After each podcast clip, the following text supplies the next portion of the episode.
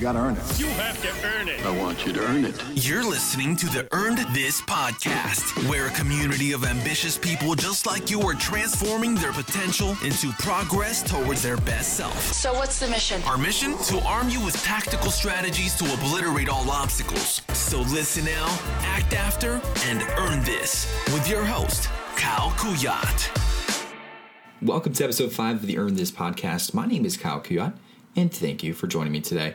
Guys, I'm pretty pumped. I'm not going to lie. Today's episode is going to be about how to connect better with people, whether that's people that have been in your life your entire life or for quite some time, or people that you're just passing by in day to day interaction. Today's episode is going to be pretty cool. It's one that's extremely important if you really want to, well, be that kind of person that everybody wants to be around. You know, sometimes in life you come across somebody where you think, man, there's just something about them that I really like. I just love being around that person. There's actually a couple tactful ways that you can be that person, and that's what we're going to talk about today. Now, if this is your first time listening, welcome. If someone's told you about this podcast, or if you've just stumbled upon it yourself, this podcast was created for certain people.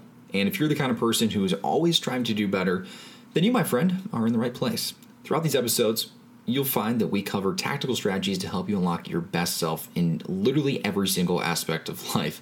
And together, we're cultivating a community of people that are on the journey of aggressively pursuing our full potential altogether. And really, the only thing that I ask in return is that if you find value in this podcast, that you share it with somebody.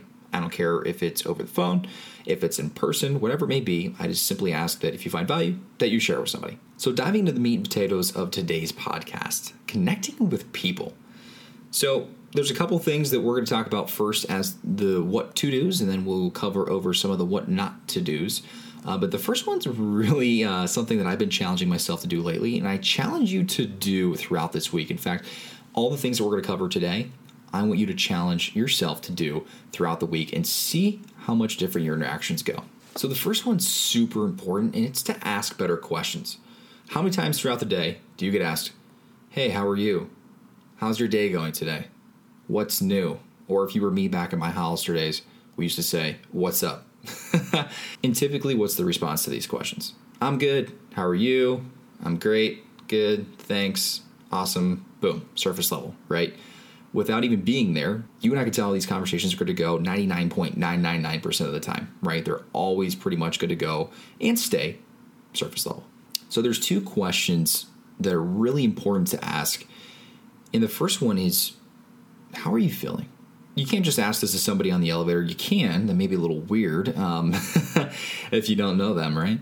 But for those that are really close to you, when was the last time you asked them how they're feeling? And I don't mean just, hey, how are you feeling? But really, hey, how are you feeling? How, how, how are you feeling? Challenge yourself to push them because when that initial response from them may actually be something that is a little bit taken back because they actually haven't been asked that question in some time. And you'll find that a lot of times when we're talking to our friends or we're talking to people and we ask them that question, those that are closest to us, they really tend to open up. And you might find things in that conversation that you may have not found out if you asked just a general question like, How are you? or How's your day? Right? Because we're so accustomed to just automating that response that the question, How are you feeling? actually makes a lot of us think, Hmm, how am I feeling? Well, I'm really not feeling great about X, or I'm really not feeling great about Y, or maybe I am feeling great about X, Y, or Z. And it allows you to explore and open up with that person things that are both going great and maybe things that aren't going so great in their life, and how you, as that person on the other side of the fence, regardless of the relationship, can help them. Now, the next one is something that I stole uh, from church today. Something stealing something from church doesn't sound very good, but I promise you, this is not. Uh, I didn't take anything. I took something good out of it. So to backtrack, one of the things that I do at church is I'm on the guest experience team. So we're there to make people that are coming to the church make it a great experience for them. Right? Pretty simple. One of the tasks is to just simply hand out pamphlets, and I'm at the door there with another guy that's been there for years and his name's Randy. So Randy seems to know absolutely everybody. Uh, I have only been going to church for a couple years and only volunteering for about a month or two. So I obviously don't know nearly as many people as Randy. But one of the things that I found interesting about Randy was that he greets people differently. What he says to them is, hey, great to see you. In fact, I've actually been on the other side of this token before with Randy years ago in my years of going to this church. And I always would respond, hey, great to see you too. So whether he knows these people or not, I actually challenged myself today to say it to a couple of people. And guess what the response was? Hey, great to see you. What do you think they said back? You're probably already saying it right now. They said, hey, great to see you too. That interaction, as cheesy as it may sound, you actually feel a little bit more connected to those people and they feel a little bit more connected to you. So, the second thing to connect better with those around you is to smile and make eye contact. Now, you're probably thinking, Kyle, I know I've heard this one before, and I'm not telling you to just cheese super hard and stare at people because that's super creepy.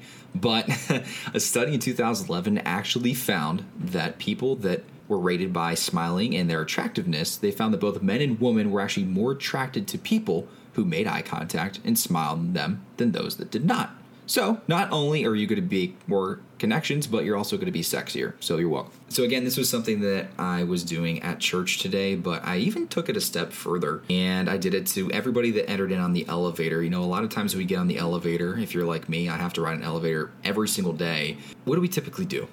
We either pull our phone out, we either put our head down, almost to the point where it becomes uncomfortable for everybody on there, right? You're just kind of looking down. In fact, the elevator that I ride, has mirrors on it everywhere. So even if you're looking away, you'll sometimes awkwardly make eye contact with people uh, when you're in there. And I thought to myself, well, why even put yourself in that situation when you can actually make it a more enjoyable experience with anybody? and everybody, and you can connect with people. Another area where I actually challenged myself on this was running. So, for those of you that uh, our New Year's resolutions, one of mine is to run. On my runs, I will occasionally pass people, and same thing, right? You see somebody 100 yards in the distance and you're starting to get closer to them. You kind of put your head down. You may look around to pretend that you're looking at the scenery and the nature, right? All the things that, uh, just to make it not awkward, so you're not staring at them the entire way they're coming down at you. But as they got closer, rather than putting my head down like I normally do or looking away, quite frankly, I I looked him in the eyes and I smiled at him. And guess what? Ten out of ten people did. Literally, they all looked back at me and they smiled back. And it was a pleasant experience. It was almost like, hey, I'm out here running. You're out here running. We're both grinding. We're both getting after it. I see you. You see me. And good job. Same thing comes to mind. Even though I didn't say any words to any of these people, I'm happy to see you, is kind of what that gives off. And, and they feel the same. So the third thing here is body language. How you do that is really through a couple different ways. One of the things that I see people doing is either crossing their arms or standing back or maybe being a little off center. When you actually open up to people, and that means getting your hips towards them, actually opening up where you are facing towards that person, you'll start to feel a little bit more connected to them and also pay attention to other people as you see their feet and where they're open those people will also be the ones that are paying attention the most to you. And two other bonus things here for you guys. The next one is to use their name, right? If you see somebody, let's say their name's Kyle, because that's such a great name. Hey, nice to meet you, Kyle. It was great meeting you today. The second bonus thing is to give them a compliment. And the way to do that is simple right? You know, you could say, hey, it was great talking to you today, Kyle. Or let's say you talked about an upcoming event, right? So you can say, hey, it was great talking to you. Hey, good luck on that event that you have coming up this week. Great seeing you. Maybe I'll see you around. Let me know how it goes next time I see you, right?